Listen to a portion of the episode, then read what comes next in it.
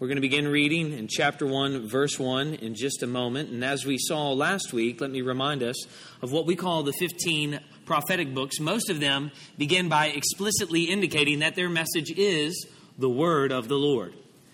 Nahum, as we learn, though, is a little different.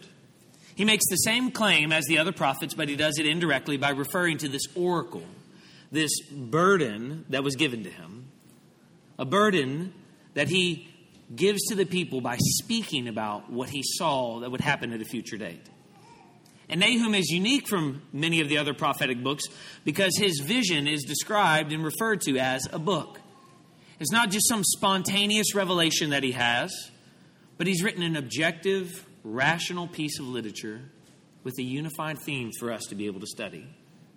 Judgment is coming because of your sin, and there is nothing that you can do about it. And that is actually meant to be a comfort to God's people as he announces to them the destruction of their most dread enemies Nineveh, the people of Assyria. The city that we've learned about before last week, the city that we studied about last semester. Nahum helps us see that God had mercifully sent Jonah to warn the Assyrians of punishment. So Nineveh is without excuse when Nahum prophesies. They're not able to say, God is patient and good with Israel and Judah, but not to us. That's why Nahum is not saying, This will happen if you do not repent. That was Jonah's mission. Nahum is saying something far worse. A little over a century after when Jonah prophesied, when the fruits of a previous repentance are long gone and no longer observable, Nahum is saying, This will happen, and there is nothing that you can do about it. When he writes, under the inspiration of the Holy Spirit, and he speaks to us with the same authorities of Jesus Christ himself, who are speaking to us again today. Again, we're going to read the whole book because we're only studying it for three weeks and it's a shorter book. An oracle concerning Nineveh, the book of the vision of Nahum of Elkosh. The Lord is a jealous and avenging God. The Lord is avenging and wrathful. The Lord takes vengeance on his adversaries and keeps wrath for his enemies. The Lord is slow to anger and great in power and the Lord will by no means clear the guilty. His way is in whirlwind and storm, and the clouds are the dust of his feet. He rebukes the sea and makes it dry. He dries up all the rivers. Bashan and Carmel wither. The bloom of Lebanon withers. The mountains quake before him. The hills melt. The earth heaves before him. The world and all who dwell in it. Who can stand before his indignation? Who can endure the heat of his anger? His wrath is poured out like fire, and the rocks are broken into pieces by him. The Lord is good, a stronghold in the day of trouble. He knows those who take refuge in him, but with an overwhelming flood, he will make a complete end of the adversaries and will pursue his enemies into darkness. What do you plot against the Lord? He will make a complete end. Trouble will not rise a second time, for they are like entangled thorns, like drunkards as they drink. They are consumed like stubble, fully dried. From you came one who plotted evil against the Lord, a worthless counselor. Thus says the Lord Though they are at full strength and many, they will be cut down and pass away. Though I have afflicted you, I will afflict you no more. And now I will break his yoke from you and will burst your bonds apart. The Lord has given commandment about you. No more shall your name be perpetuated. For the house of your gods I will cut off. The carved image and the metal image I will make your grave, for you are vile. Behold, upon the mountains the feet of him who brings good news, who publishes peace. Keep your feasts, O Judah. Fulfill your vows, for never again shall the worthless pass through you. He is utterly cut off. The scatterer has come up against you. Man the ramparts. Watch the road. Dress for battle. Collect all your strength. For the Lord is restoring the majesty of Jacob as the majesty of Israel. For plunderers have plundered them and ruined their branches. The shield of his mighty men is red. His soldiers are clothed in scarlet. The chariots come with flashing metal. On the day he musters them, the cypress spears are brandished. The chariots race madly through the streets. They rush to and fro through the squares. They gleam like torches. They dart like lightning. He remembers his officers. They stumble as they go. They hasten to the wall. The siege tower is set up. The river gates are opened. The palace melts away. Its mistress is stripped. She is carried off. Her slave girls lamenting, moaning like doves, and beating their breasts. Nineveh is like a pool whose waters run dry. Halt, halt, they cry. But none turns back. Plunder the silver, plunder the gold. There is no end of the treasure or of the wealth of all precious things. Desolate, desolation and ruin. Hearts melt and knees tremble. Anguish is in all loins. All faces grow pale. Where is the lion's den? The feeding place of the young lions. Where the lion and the lioness went. Where his cubs were with none to disturb the lion tore enough for his cubs and strangled prey for his lionesses. He filled his caves with prey and his dens with thorn, uh, torn flesh. Behold, I am against you, declares the Lord of hosts. And I will burn your chariots in smoke, and the sword shall devour your young lions. I will cut off your prey from the earth, and the voice of your messengers shall no longer be heard. Woe to the bloody city, all full of lies and plunder, no end to the prey the crack of the whip and rumble of the wheel, galloping horse and bounding chariot, horsemen charging, flashing sword and glittering spear, hosts of slain, heaps of corpses, dead bodies without end. They stumble over the bodies, and all for the countless whorings of the prostitute, graceful and of deadly charms, who betrays nations with her whorings and peoples with her charms. Behold, I am against you, declares the Lord of hosts. And will lift up your skirts over your face, and I will make nations look out at your nakedness, and kingdoms at your shame. And I will throw filth at you, and treat you with contempt, and make you a spectacle. And all who look at you will shrink from you and say, Wasted is Nineveh. Who will grieve for her? Where shall I seek comforters for you? Are you better than Thebes that sat by the Nile? With water around her, her rampart, a sea, her water, a wall. Cush was her strength, Egypt too, and that without limit. Put and the Libyans were her helpers. Yet she became an exile. She went into captivity. Her infants were dashed in pieces at the head of every street. For her honored men, lots were cast, and all her great men were bound in chains. You also will be drunken. You will go into hiding. You will seek a refuge from the enemy. All your fortresses are like fig trees with first ripe figs. If shaken, they will fall into the mouth of the eater. Behold, your troops are women in your midst. The gates of your land are wide open to your enemies. Fire has devoured your bars. Draw water for the siege. Strengthen your forts. Go into the clay. Tread the mortar. Take hold of the brick mold. There will the fire devour you. The sword will cut you off it will devour you like the locust. Multiply yourselves like the locust, multiply like the grasshopper. You increase your merchants more than the stars of the heavens. The locust spreads its wings and flies away.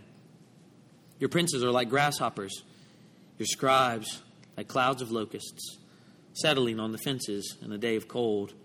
When the sun rises, they fly away. No one knows where they are. Your shepherds are asleep, O king of Assyria. Your nobles slumber. Your people are scattered on the mountains, with none to gather them. There is no easing your hurt. Your wound, wound is grievous. All who hear the news about you clap their hands over you, for upon whom has not come your unceasing evil. Let's pray. Father, we ask that you would help us as we turn your, our attention to your word. Your word is a lamp unto our feet, it is a light unto our path. But Father, we confess that these words are mysterious. They are dark. They are hard to read, hard to read and hard to hear. And we pray, Father, that you would help us as we turn our attention to them to understand them, that we might gain a heart of wisdom. We pray that we would learn how to understand them in light of what Jesus Christ has done for all who have trusted in him. We pray, Father, that they would not only make us sad, but that they would give us hope the day is coming, perhaps sooner than we think, when you will judge your enemies, who are our enemies.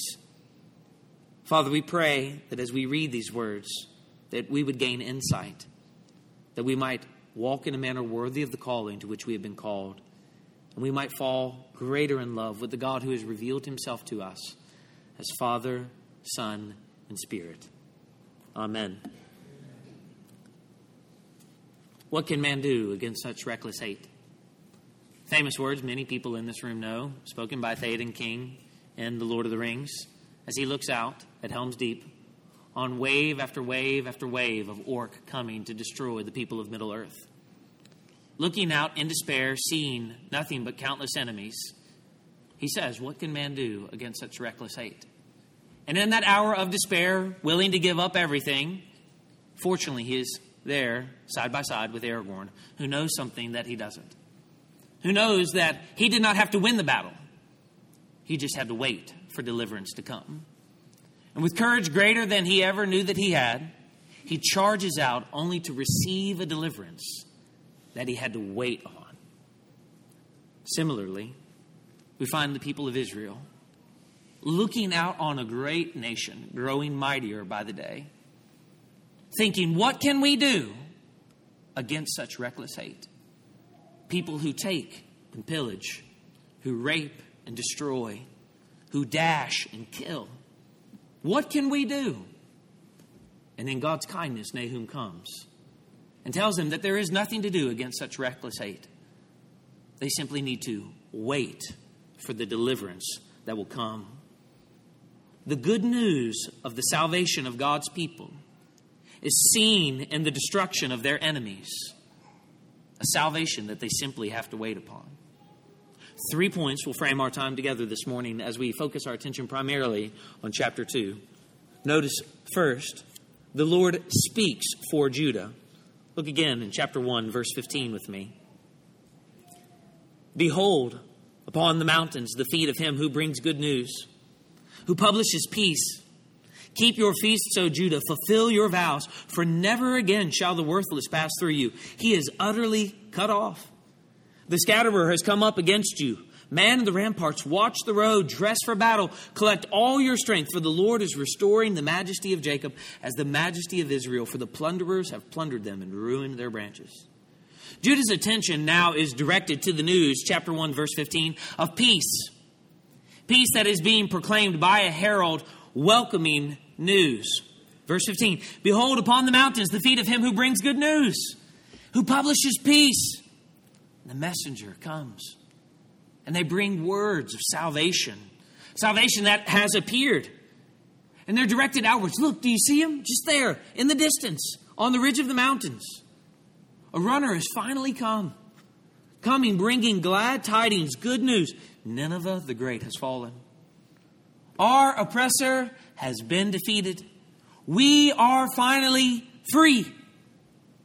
A proclamation that resembles the words of another prophet the prophet Isaiah, who says in chapter 52, verse 7, How beautiful upon the mountains are the feet of him who brings good news, who publishes peace, who brings good news of happiness, who publishes salvation, who says to Zion, Your God reigns. This verse in Isaiah comes in the context of God's people being awakened to holiness. They're being awakened to holiness as the Lord promises them freedom. Freedom from the bondage that they have experienced at the hands of those who have been oppressing them, the Assyrians. Both Isaiah and Nahum tell us the Lord, the covenant making, covenant keeping God, has stood beside his helpless and unworthy people, offering them a sure and solid foundation as they look out into the future as he promises them that a day is coming when there will be no mistaking what their eyes see. Are we seeing what is really taking place? When their ears finally hear the glad tidings of peace, when their ears finally hear the good news of salvation, salvation when their enemies, the Assyrians, are defeated. And all they have to do is receive it and believe what they have heard. Verse 15 Behold upon the mountains the feet of him who brings good news, who publishes peace. It's actually the same proclamation the Apostle Paul would make later. If you have your Bible, turn with me to Romans chapter 10.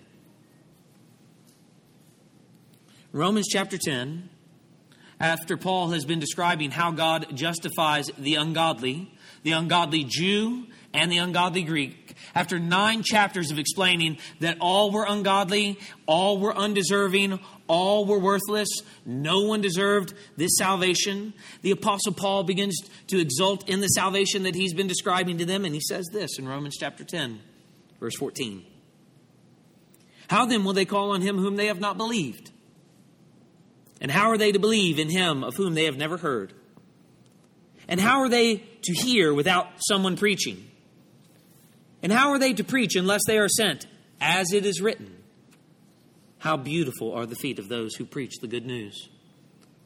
But they have not all obeyed the gospel. For Isaiah says, How is it that they have not obeyed the gospel? For Isaiah says, Lord, who has believed what he has heard from us. So faith comes from hearing, and hearing from the word of Christ. The Apostle Paul tells us if those who proclaim the good news of release from Assyria celebrated, how much more welcome, the Apostle suggests. The heralds of the gospel of Jesus Christ crucified as a substitute for sinners. From Isaiah to Nahum, from Nahum to Romans, from prophets to apostles, God's people are never charged with the responsibility of accomplishing their salvation or maintaining their salvation, of delivering themselves or keeping themselves delivered. They are simply informed that they must believe what has been reported to them.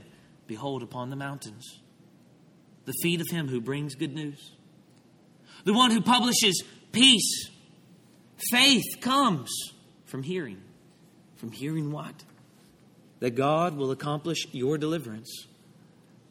Friend, I wonder if you are here and you are trying really hard to make yourself good. Or you are here and you are trying really hard to keep yourself good. From Old Testament and New Testament, from people then to people now, God's people have always been called to simply receive, to believe, to believe that God will accomplish their deliverance that righteousness before God is not based on the law. The righteousness is based on faith. And what must they have faith in? In Nahum, under the old covenant, that God will act on their behalf to deliver them, even though it is far off. In Romans, under the new covenant, that God has acted decisively on their behalf to deliver them in Jesus Christ. Friends, the good news of salvation is that His promises to act on behalf of His people have all finally come true in the person of Jesus Christ. He has acted definitively. He has acted finally. He has acted climactically in Jesus Christ for you, that you might be delivered and have peace with God. That you might have peace with God. Friends, do you believe that? You must believe that. But the question is, how do you know if you are believing that or if you believe that rightly? You must believe that you need to be delivered and that there is actually only one God who can deliver you the triune God of the Bible who has revealed himself to us as Father, Son, and Spirit.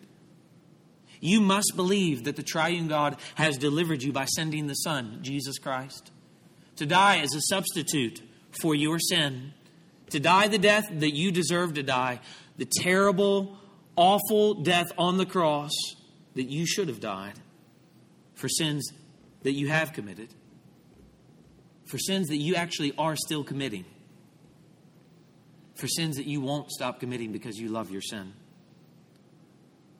sins that have severed your relationship with God, friends, sins that will send you to hell, sins that must be dealt with by placing your faith in the Lord Jesus Christ as a substitute for sinners.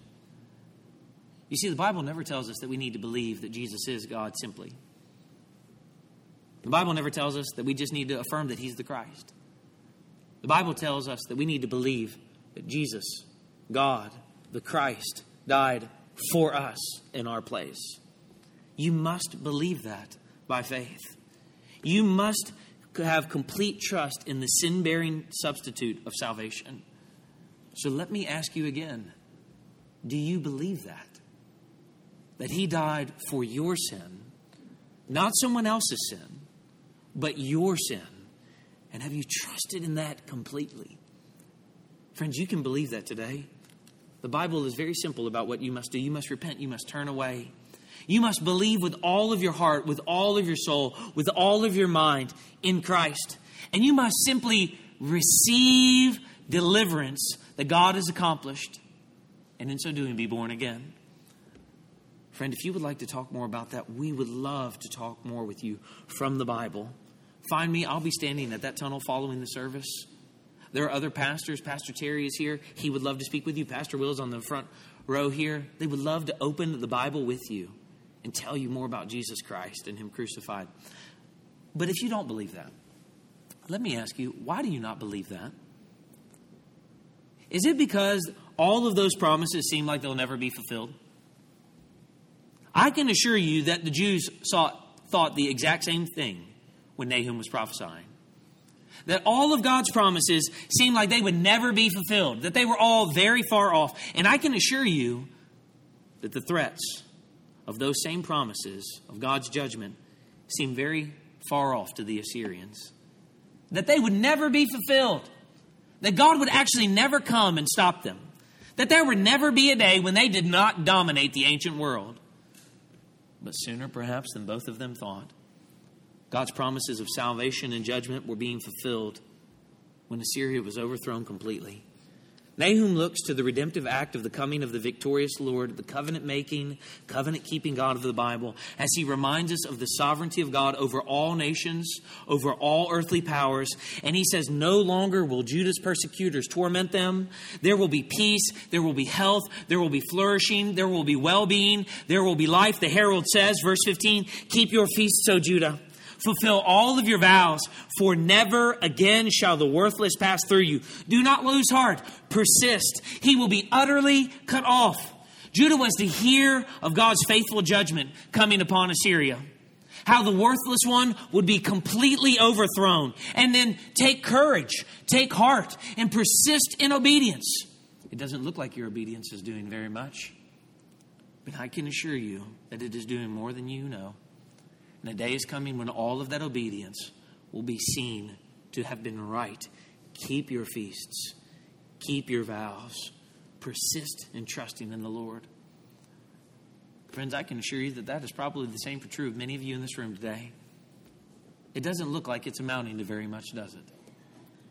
All of the obedience and heartache, all of the sacrifice and loss all of the early mornings and the late nights, and nothing.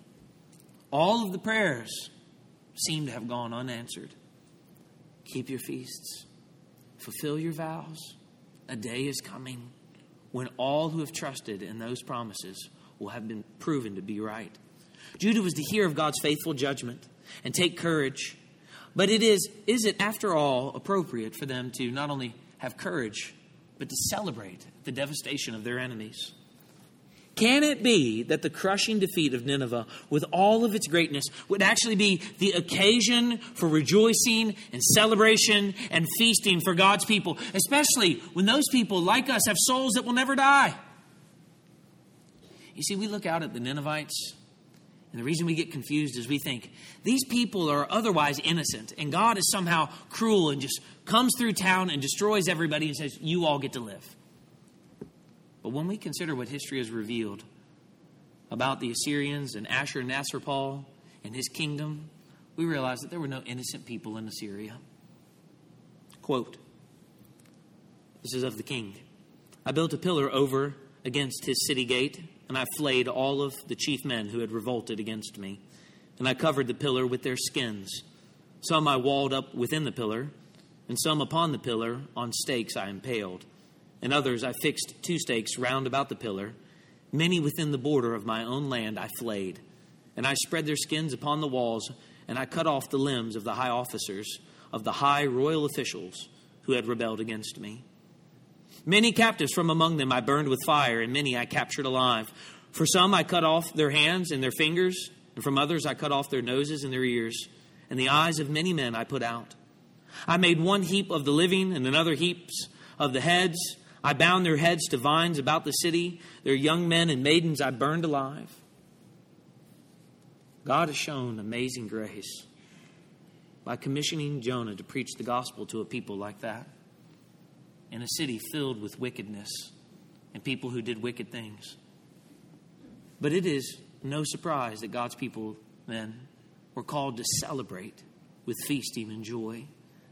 When the defeat and overthrow of enemies like that came about. And the greatest reason for that celebration was not simply that they had finally lost the battle, it's that they would never again pass through them. Their deliverance would be permanent. Look at verse 15. Never again shall the worthless pass through you. God will utterly cut off their oppressor. When chapter 2, verse 1, the scatterer, that is the Babylonian king, would come with some of the Medes against Nineveh with a coalition, as God would demonstrate his sovereignty over all nations by raising up another evil empire to destroy this evil empire, teaching us that if God could take down Nineveh, God can take down any nation. And no nation standing in opposition to this God should expect to last forever. Friends, this is not a call to a Christian nation. Some people say that, but the Bible never has called us to a Christian nation. There is no such thing. It is a call to see God's sovereignty on full display in Nahum. As God mockingly calls out to the Assyrians to prepare herself for battle, though no amount of preparation will actually prepare her enough to be able to withstand the onslaught of what is coming. She will not be able to stand against him. And it helps us see that we are not to side with people who have sided against God, whether it be the good old US of A, or the ancient Assyrians, or the Chinese or the Russians, or anybody else you don't like today.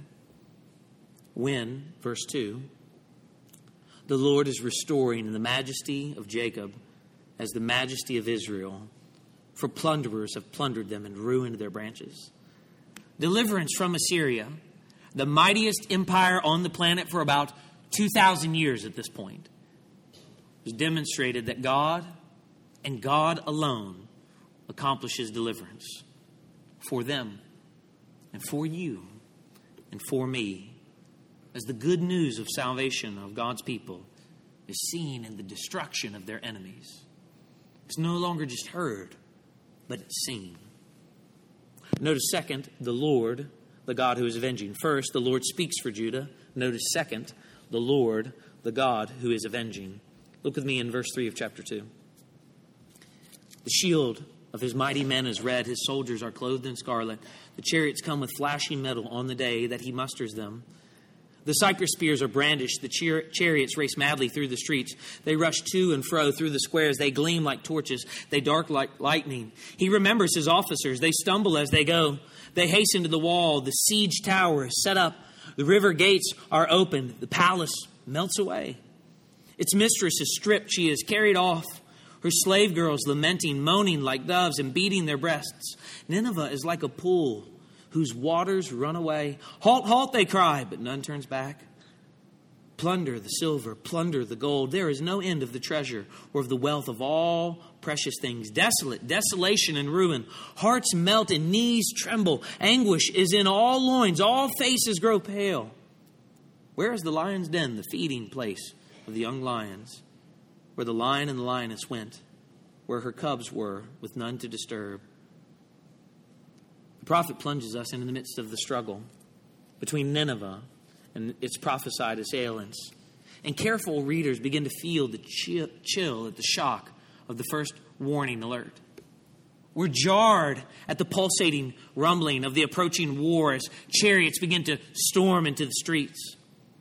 We feel the sense of panic that they would feel in flight from the warriors who have not only come to their city, but have broken down their walls, come through the last defenses, and are now running through the cities, taking care of business.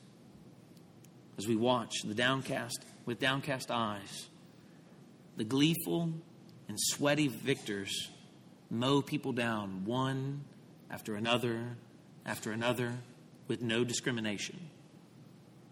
The divine judgment in Nahum is palpable. It's a flesh and blood reality. God is going to send somebody against them. It is terrible to behold. It's no wonder that many of us don't even really want to read this book. When God's enforcement of vengeance comes about, the covenant making, covenant keeping God of the Bible is a jealous God. He is a God who is jealous. He is zealous that his honor be maintained by friend and foe by followers and those who stand against him. He is jealous and avenging, and he will by no means clear the guilty. He will pour out his judgment on those who have stood against him. As wave after wave after wave of judgment falls upon Nineveh for her sins, sins that she has committed, sins that she has willingly committed, sins that she continues to commit and total domination of the terrain actually captures our imagination as her assaulters finally come against her. Verse 3 The shield of his mighty men is red, his soldiers are clothed in scarlet, the chariots come with flashing metal. On the day he musters them, the cypress spears are brandished. The reddened shield serve as a threat of the sentence that is now going to be executed on Nineveh's inhabitants. As they lay claim to the territory immediately outside the city walls. You can just imagine the terror as the army approaches.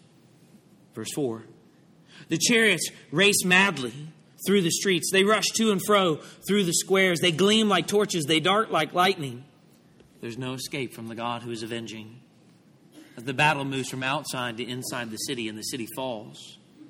Verse 5 he remembers his officers. They stumble as they go. They hasten to the wall. The siege tower is set up. The panicked Ninevites finally rally. They remember, we actually have an army, but they're hardly adequate to the challenge. They stumble as they go to their place of defenses, only to learn that it's too late. It's too late to repel anyone, as the enemy actually uses the very type of siege equipment that they would have used to conquer kingdoms against them. Their own specialty is used against them. What irony. And there is nothing that they can do to protect themselves against the Lord, the covenant making, covenant keeping God of the Bible, when he raises his fist against them. No one shall escape, because even nature conspires against them when God is against them. Look at verse 6. The river gates are opened, the palace melts away. Its mistress is stripped. She is carried off, her slave girls lamenting, moaning like doves and beating their breasts. Diodorus, an ancient Greek historian, tells us that the fall of Nineveh was accelerated by a series of heavy rains that swelled the Euphrates and flooded parts of the city, actually bringing down a two mile portion of the wall. The very thing that they thought was their defense we're beside a body of water, no one can cross the body of water.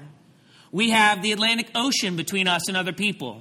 No one will ever be able to get over here. It was the very thing that God used against them. As the water swelled, brought all of their defenses down, and people poured into the city to kill indiscriminately so that they could strip and carry into exile all of the people like a helpless girl. And now nothing is left of the hustle and the bustle of the once great city, the great metropolitan city that everyone would come to to see arts and riches and rulers and kings and theater, so that they could see a dominant town on a dominant shore ruling in the ancient world. When the wealthiest of all the cities on earth is quickly left empty after 2,000 years of domination and plundering other people and their riches just go away and vanish in the night. Verse 8 Nineveh is like a pool whose waters run away. Halt, halt, they cry, but none turns back. Plunder the silver, plunder the gold. There is no end of the treasure or of the wealth of all precious things. She had been economically fierce.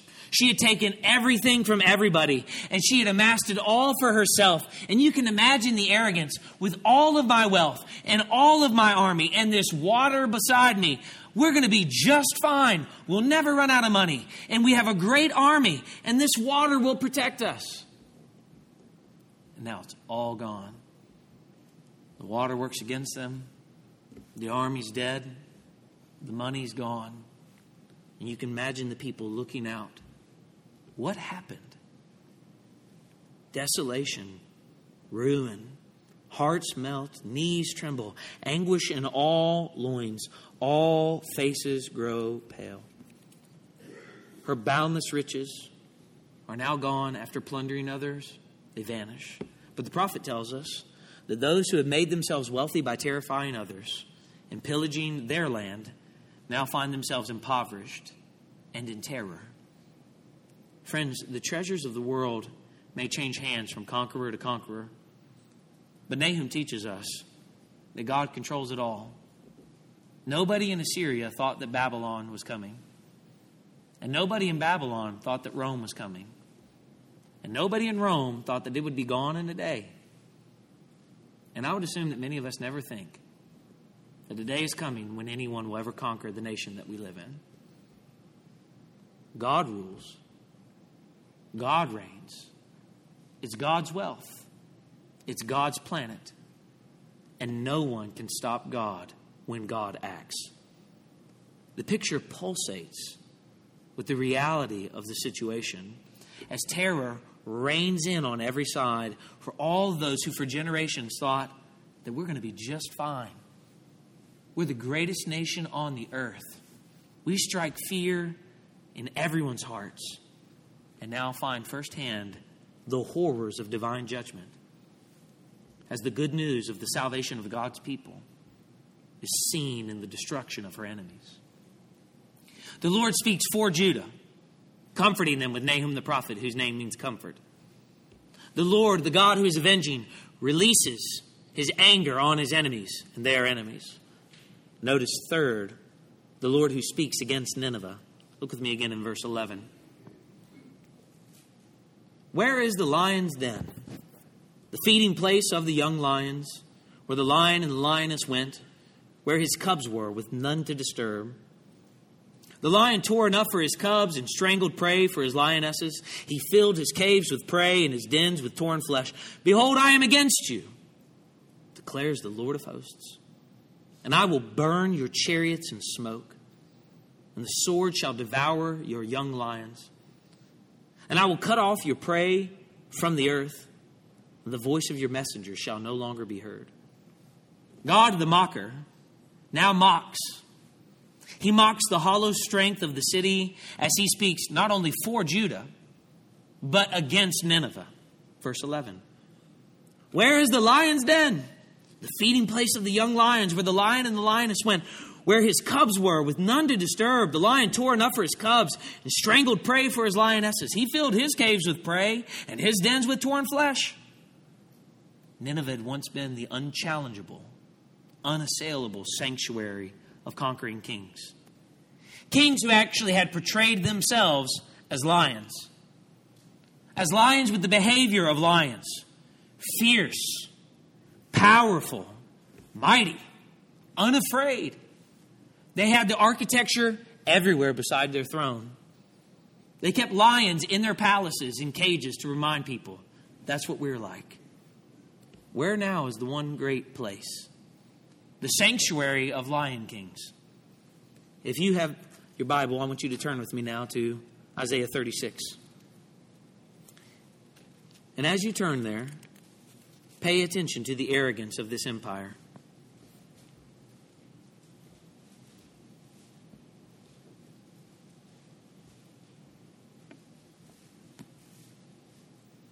Isaiah 36, we're going to begin reading in verse 1. But what would be really helpful is if you're taking notes, just write down 36 and 37 and go back this afternoon and read 36 and 37, and then read chapter 52, and then read Nahum, and then go to Romans. And just read the Bible. Isaiah 36. In the 14th year of King Hezekiah, Sennacherib, king of Assyria, came up against all the fortified cities of Judah and took them. And the king of Assyria sent the Rabshakeh from Lachish to King Hezekiah at Jerusalem with a great army. And he stood by the conduit of the upper pool on the highway to the washer's field. And there came out to him Eliakim, the son of Hilkiah, who was over the household, and Shebna, the secretary, and Joah, the son of Asaph, the recorder. And the Rabshakeh said to him, them, Say to Hezekiah, Thus says the great king, the king of Assyria, On what do you rest this trust of yours? Do you think that mere words are strategy and power for war? In whom do you now trust that you have rebelled against me? Behold, you are trusting in Egypt, that broken reed of a staff which will pierce the hand of any man who leans upon it. Such is Pharaoh, king of Egypt, to all who trust in him. But if you say to me, We trust in the Lord our God, is it not he whose high places and altars Hezekiah has removed, saying to Judah and to Jerusalem, You shall worship before me at this altar? Come now, make a wager with my master, the king of Assyria. I will give you 2,000 horses if you are able on your part to set riders on them. How then can you repulse a single captain among the least of my master's servants when you trust in Egypt for chariots and for horsemen? Moreover, is it without the Lord that I have come up against this land to destroy it? The Lord said to me, Go up against this land and destroy it. Then Eliakim, now just imagine there, everybody says, The Lord told me to do it. He's saying the same. Then Eliakim, Shebna, and Joah said to the Rabshakeh, Please speak to your servants in Aramaic, for we understand it. Do not speak to us in the language of Judah within the hearing of the people who are on the wall. But the Rabshakeh said, Has my master sent me to speak these words to your master and to you, and not to the men sitting on the wall, who are doomed with you to eat their own dung and drink their own urine?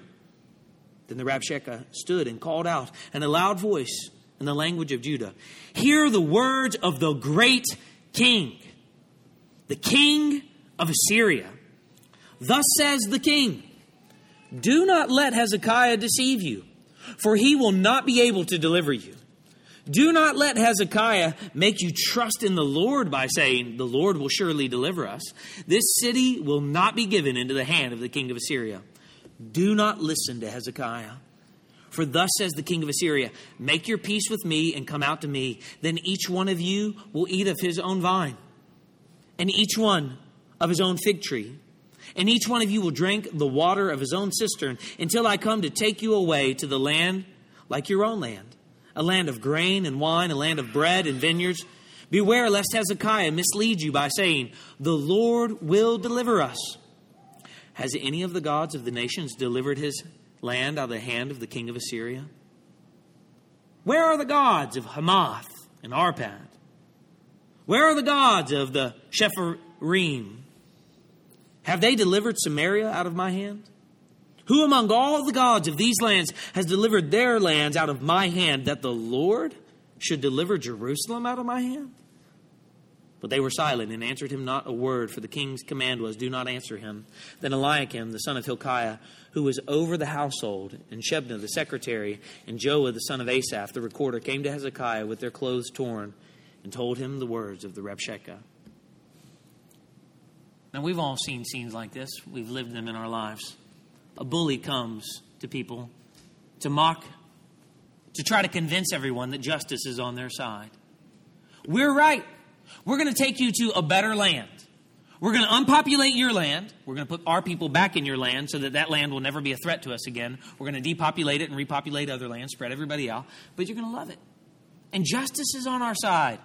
All of these other gods, they've shown themselves to be false.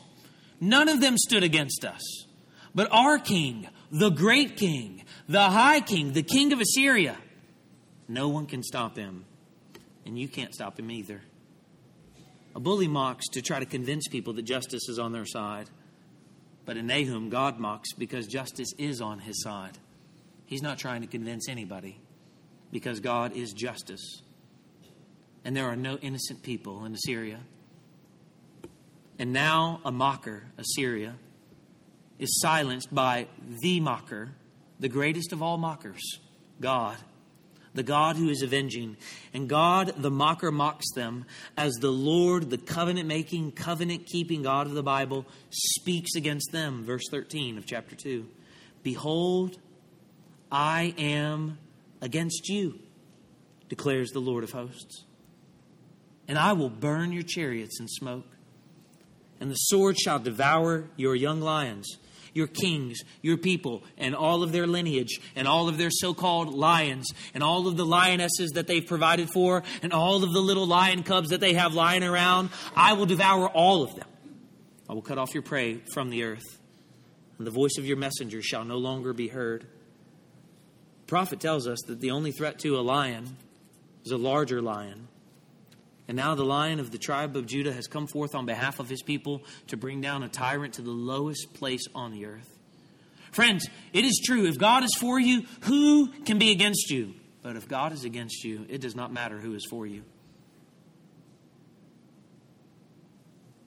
And that is an important lesson for us to learn. As important for us as it was for the people of Judah who received this prophecy that was delivered to them, not Nineveh. You see, if we're not paying attention, we might think Nahum sent so that he might, like Jonah, go into the streets of the Assyrians and say, hey, judgment day is coming.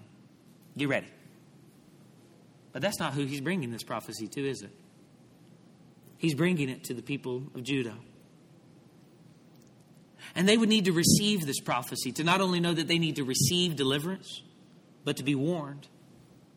This is good news. The good news of the salvation of God's people is seen in the destruction of their enemies, a destruction that they themselves should also fear, because they have learned, chapter 1, verse 3, the Lord will by no means clear the guilty. And if they're honest, they would know that they too are guilty. And if you're honest, you know that you too are also guilty. See, the problem of reading Nahum is that we finally begin to learn something about the Assyrians and we begin to realize that they are the obviously evil people. But we view them like all of the people that we see in movies. A lot like the Empire or other people dressed in black, obviously bad, the wicked people who we're kind of glad that they get blown up in the end. But as we read through the story, we begin to realize that they're not the only evil people that Nahum is speaking to. And there are no innocent people here this morning. The same sentence has been placed on us by the Bible. The same apostle who told us about the good news tells us about the bad news in Romans 3. None is righteous, no, not one. No one understands. No one seeks for God. All have turned aside. Together they have become worthless. How has Assyria been described? Worthless. No one does good, not even one. Not upstairs, not downstairs, not from the most innocent down there to the most good up here. Their throat is an open grave. They use their tongues to deceive. The venom of asps is under their lips. The mouth, their mouth is full of curses and bitterness. Their feet are swift to shed blood. In their paths are ruin and misery, In the way of peace they have not known. There is no fear of God before their eyes. From Old Testament and New Testament, there's a sin problem and a guilt problem because of that sin, and it has to be dealt with. It has to be dealt with, and it can only be dealt with by the God who is the avenging God, who speaks for Judah and against Assyria, who speaks for his people in Christ and against all who have not trusted in his Christ.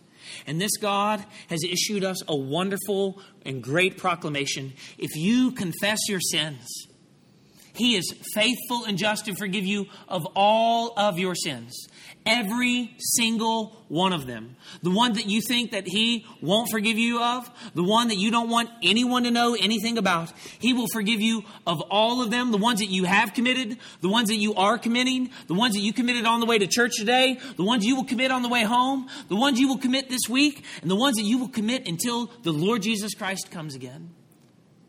And he has given us a merciful proclamation that if we trust in that forgiveness, that we will not only be taught how to not sin, but that when we do sin, that there is an advocate for us in Jesus Christ the righteous. Brothers and sisters, this is good news. God will come and he will destroy all enemies. We don't have to make a Christian nation because the day is coming when God will make everything a Christian universe. But until that day, we preach and we proclaim and we declare that there is good news of great joy, that God has sent a deliverer who will destroy, but who will also forgive all who trust in him. Nahum tells us the hub of horror for the known world was now the focus of God's wrath, and God stood against them. And it doesn't matter who is on their side because when God stands against you, it doesn't matter who is for you. And never again shall their messengers speak their oppressive, boastful words. Never again shall their oppressors take another city. Never again will they be able to exalt another statue, reminding themselves of their greatness. Instead, the beautiful feet of the messengers sent from God shall declare peace, prosperity, and safety. For the Lord's people, when the good news of the salvation of God's people is seen, it is heard and it is seen in the destruction of their enemies. Nahum has done all mankind of service through this vivid depiction of the outpouring of the wrath of God on the city of Nineveh. But this very concrete physical portrayal has come very close to a description of divine judgment that is actually reserved for the lips of the Lord Jesus Christ. If you're taking notes, just write down Matthew chapter 13, verses 40 through 42. Hear what Matthew writes down that Jesus said. Just as the weeds are gathered and burned with the fire, so will it be at the end of the age. The Son of Man will send his angels, and they will gather out of his kingdom all causes of sin and all lawbreakers, and will throw them into the fiery furnace. In that place there will be weeping and gnashing of teeth. And then verses 48 and 49. When it was full, men drew it ashore and sat down and sorted the good into containers, but threw away the bad. So it will be at the end of the age. The angels will come out and separate the evil from the righteous. You see, the revelation of God in the Bible always does two things it reveals who God is, and it separates those who trust in this God from those who do not. Revelation and separation. Friends, let me ask you where will you be on that day? You will be sorted. You will stand before the judge of the earth. You will give an account for every careless word, for every sinful thought, for every evil deed. Where will you be on that day? On that day, when the good news of the salvation of God's people is seen in the destruction of her enemies a few quick applications as we close. First, our trials do not last forever. This proclamation of good news actually taught the people of Judah that there is no trial that they will face in this life that will actually outlast them. That is good news. The trials were severe, the trials were real, but the trials will not outlast them because the hope for this people is an eternal hope. The peace for this people is an eternal peace. The life for this people is an eternal life. That was true for them, and that is true for you. Your trials will not last forever. And there is no trial that you will face in this life that will outlast you ultimately. It might outlast you here, but it will not outlast you. Second, current virtues do not offset old vices. Current virtues do not offset old vices. As we look to the people of Nineveh, again, we are prone to think these are otherwise innocent people that God just, for some reason, destroyed. And it really doesn't matter what virtuous things that they did do. God never says, no one in Assyria ever did anything nice, that no one ever did anything good for someone else. But He does teach us that their current virtues do not offset their old vices, that they have been wicked, and they have supported wickedness, and they have stood for wickedness and they have committed wickedness. That was true for them, and that is true for us. Your current virtues are not offsetting your past sins. The good things that you do are not the way that you get out of jail. You trust in Christ and hope in the forgiveness of sins. Third, Nahum is not saying this will happen if you don't repent. That was Jonah's mission. Nahum is saying this will happen Friends, that is important for us to learn that a day is coming perhaps sooner than you might think, then there, when there will be no more opportunity to respond. This will happen. Live differently now because we do not know when the Lord will return. And fourth, as we look out and think of this appointed day, how shall we put ourselves and think of ourselves on the day of divine scrutiny that is associated with that day? Where will we stand? And on what are we standing? Let me ask you lastly and afresh where will you stand? And on what are you standing?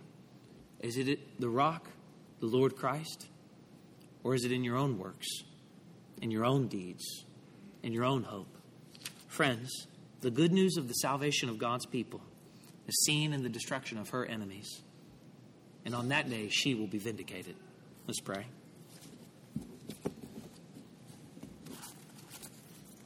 Father, we thank you for your word. Your word is truth. There's a light unto our feet and a lamp unto our path, and we pray that you would help us. Help us to walk in wisdom as we contemplate the beauty of the gospel of God that comes to forgive wicked, sinful people like us. We thank you, Father, for the words of comfort that a day is coming when our enemies will be destroyed. Father, we pray that we would take heed lest we too fall. And we ask all of this in the mighty name of the one true and living God, the triune God, the covenant making, covenant keeping God of the Bible. Amen. Would you stand and continue in worship with us?